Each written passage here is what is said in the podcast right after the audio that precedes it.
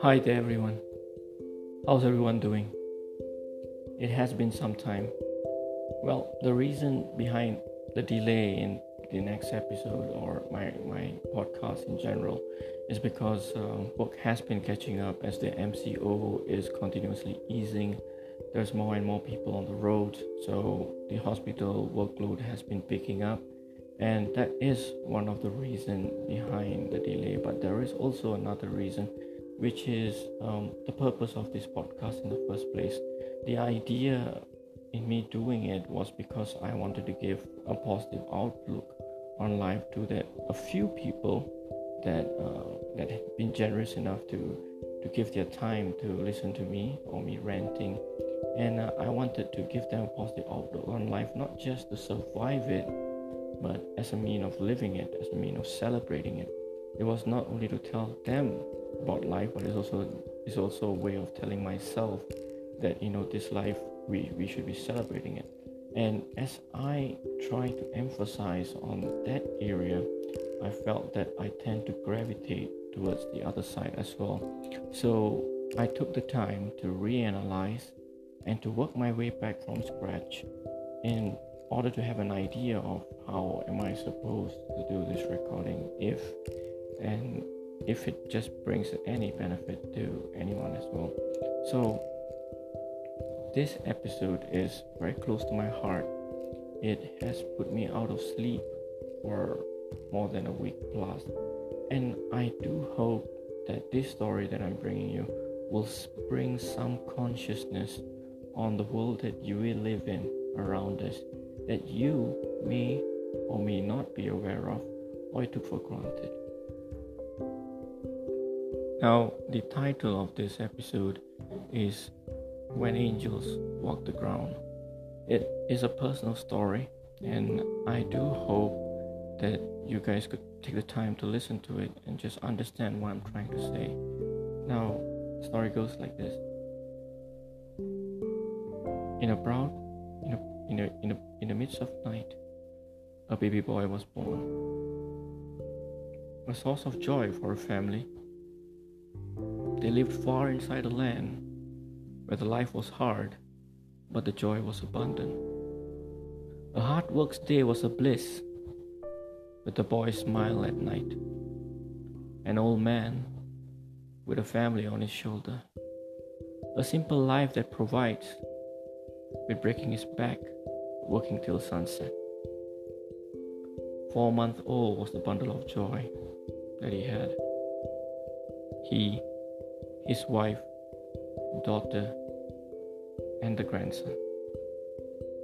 A life I think he cherished with joy, tears of joy, and laughter of more. Soon, all throughout the land came a plague, too small for the eyes to see, but too fast to kill, even without a breath of a sound. It kept many indoors, and the doors were locked away. This man walked many a miles, far and wide, looking for a job, willing to break his back. The streets were empty, and his shoulders was heavy, and his heart grew weary. An angel at home was all he thought about an angel that kept knocking on his heart. A thunderbolt of pain was coming from his voice, and a stream of tears from his eyes. He came home empty handed, with his head hanging from his neck. A bread was broken into three, but what would the angel have, he thought? Something white would do, they thought. Something sweet would help for now. So they gave the child a white water with sugar to calm the cries, and more water to heal the hunger.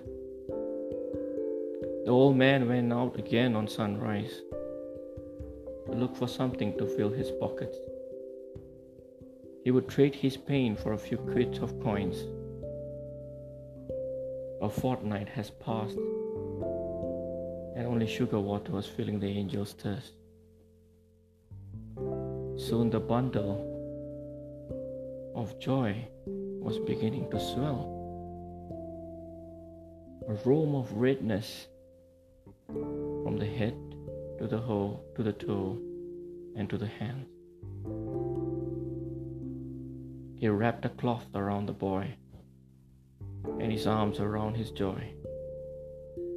He ran across the mountain looking for a physician or someone to save his angel. As the physician desperately tries to find a solution, he asked, When was the last time he drank milk? And the man knelt and mourned. All the child needed was a bottle of milk, an angel of joy that he had. Children or children's are angels. They can't tell from pain or hunger. They're as pure as whitest of white cloth. If there are any proof that there is any angels, I'll tell them there are two. One the mother that bore the child, and another is a child.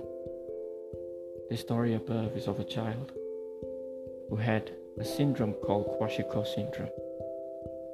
Kwashiorkor syndrome is a severe form of malnutrition associated with a deficiency in dietary protein, where the extreme lack in protein causes an osmotic imbalance, which causes the swelling of the gut and been diagnosed edema or retention of water.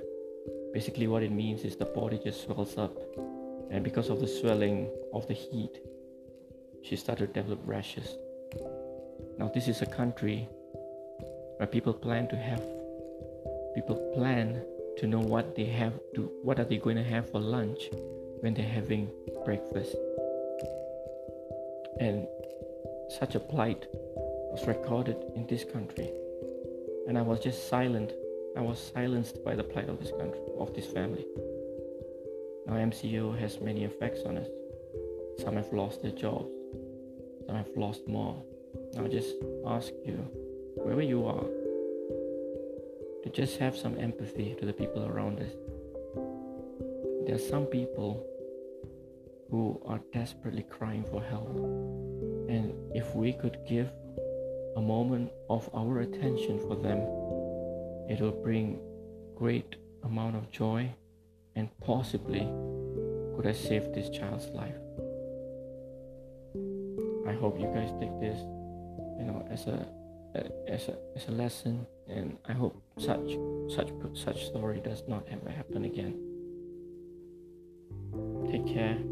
Good week, and uh, God bless you all.